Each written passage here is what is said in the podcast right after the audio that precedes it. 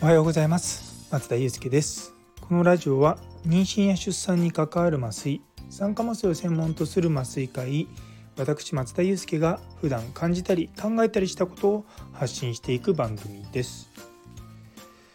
さて、えー、今日はですねまあ、昨日当直だったということなんで今日は当直ん違うな。昨日当直だったんで今日は当直明けですね。あの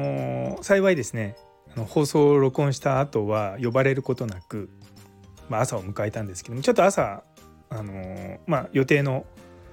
麻酔があったのでそれをやってから、えー、と帰宅したんですね。うちまあ家内も仕事をしてるのでなかなかこう平日僕は休みになったからといって家内とどっかに行けるわけじゃないんですけども今日はですねもう1ヶ月ぐらい前から家内もだから仕事をオフにできるって言ってたんで、まあ、そこをうまく2人で予定合わせて一緒に昼食食べて、まあ、ちょっとプラプラしながら帰ってきました結構ですね あのー、まあ結婚しても20年ぐらい経つんですけれども、まあ、子供が大きくなったってこともあってですね、まあ、ちょいちょい2人でどっかにご飯を食べに行ったりとかできるようになってきたんですよね。まあ、すごくプライベートな話なんですけども僕ら結婚が早かったのでまあんま2人でどっか行ったりとかあんまそういうのが経験としてなかったので、まあ、この年になってですねようやくまあうんなんか2人の時間が持てるようになったのかなと思いますがまあそれでも相変わらずですねあの子育ては忙しいと。で実はですねあのうちの病院では働き方改革ずっとやってるって話を、まあ、もちろん家内も知ってるんですけどもまあいろいろと言うわけですよ例えばもうこれからこういうふうにしていくとかああいうふうにしていくとか話してたところで家内に突然言われたのが「いやあんた今ねそういうふうにやってるけどももしも私が今妊娠して子供できたら今の病院で働き方改革って言っててあなたはその子育てとかどういうするつもりなの?」って言われたんですよ。いやなかなかな 質問だなと思ってうんと思ってまあ今の病院を辞めるも一つの選択ですけどもそれってでも根本的な解決じゃないじゃないですか。ここまで自分が今働いてる病院で働き方改革をしていてで自分がねもしも子供を持ったらできないってってそれちょっとなんか本末転倒な感じがするのでずっとですね考えていて、まあ、2人でずっとディスカッションしてたんですよね。それでまあ至った結論はですねまずはあのうち実は僕の通勤大体電車だと2時間ぐらいかかるんですよ。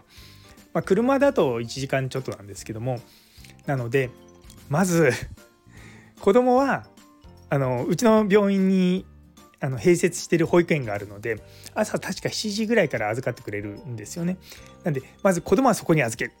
で、まあ、時間通りに大体帰れるし、まあ、多少延長もできるので、まあ、送り迎えは僕がやると。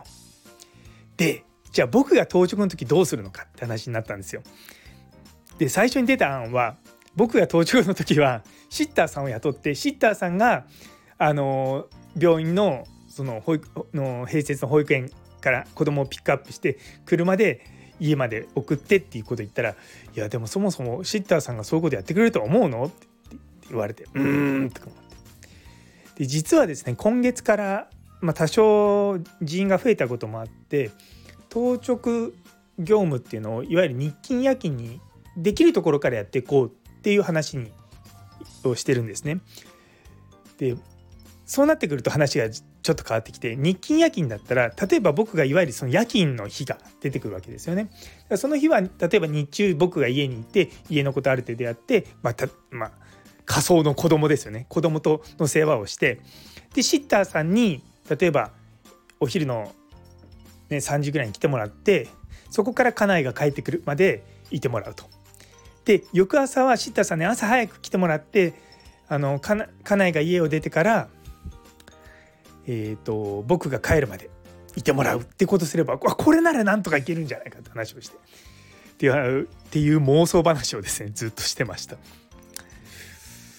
いやなかなかねそのまあもちろんうち長男とかはねあの皆さんご存知の通りももう成人なので手伝ってはもちろんくれますよ。でもそれをやっぱり期待しちゃダメなんですよだから2人の中でどうにかできるようにするためにどうすればいいのかってやっていくともううちの一曲のこう行く道筋がですね見えてきてやっぱそうなってくると逆にそのやに日勤夜勤っていうことがメリットになってくんですよね。だからその働き方って決して別に男性だから女性だからっていうことにもなんないしやはりそういうふうにですね発想を変えてっていう言い方変ですけど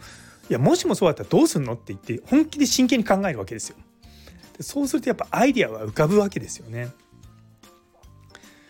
なんでそういうふうに考えていくと、うん、まあできるかもしれないとか思ってですね実際やるとなったら大変だと思うんですよね。仕事がそもそも時間通り終わるかどうかっていうのもありますしまあだからその辺りも含めて全体的な働き方改革なんじゃないかなっていう風な話ですね。まあでもね昔に比べるとって言い方変ですけども私が、ね、レジデントだった時代は当直明け僕がいたところは帰れたんですけども多くのところは帰れないのが当たり前で今僕が働いてるところも最初に入職した2012年の時はですね、まあ、ひどかったんですよ。当直明けは午前中は休める。でも午後は麻酔の麻酔をするっていうちょっと訳のわからない システムでですね相当つらかったですね。本当につらかった。当直明けでせめて午前中働いて返してくれるんだったらまだしもそこはとりあえず当直して寝てていいからちょっと午後になったら手伝ってっていやー辛いそこがすごい辛かったってのを今でも覚えてますまあでもねそういったことがあったからこそ頑張って働き方を良くしようっていうのでみんなで頑張った結果ですねいやあの働き方改革ってそのうち、まあ、僕はが一生懸命こうやってはいますけども僕一人でやってるわけじゃないんですよ。みんなでちょっとずつやっていく感じなんですよね。本当にもう総力戦なんですよ。で私はその医局の人たちに今制度がこういうふうになってるからこういうふうな方向に行きましょうっていうことを言ってで上の先生たちをある程度説得したりとかで若い子たちには先生たちはこうこうこうだからこういうふうにしてねとかあの今は結構有給もしっかり取れるようにしてねっていうことは伝えてあるんですね。あとその麻酔科だと人員配置が、あの、結構前の週に分かるので例えばその予定の手術が極端に少なかったりとかした場合は、まあ、突然で悪いけれどもやっぱまあ有給取れるから取りますかっていう話をして、まあ、そういったところで調整をしたりとかもしたしてるので、まあ、少しずつはですねあのよくはなってます。ただやっぱりこう本来ね有給のあるべき姿は自分が取りたいという時にあらかじめ取るというとこなので、まあ、そこに向けてはですねまだまだ何ステップかあるとは思うんですけれどもただ若い先生も上の先生も全体的にですね自分たちで変わっていかないと、まあ、これは乗り越えていけないだろうなってことは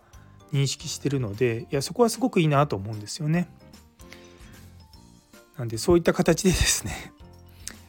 いや働き方改革頑張ってやってます。ねあともう1年切りましたよ。うん。書類の申請がですね多分5月の終わりぐらいまでにやってであの老金出すのがでそこで宿日直許可とかまあいろいろとまあね書類を整えたりしなきゃいけないんで結構ですねうんギリギリになるかなと思いながら事務の人とも話して進めております。いや1年経ったらねもうちょっと良くなってくれるんじゃないかなと思ってあの頑張っていきますので よろしくお願いします。というところで最後まで聞いてくださってありがとうございます。今日という一日が皆様にとって素敵な一日になりますように。それではまた。実は今度働き方改革について記事を書くことになりました。乞うご期待。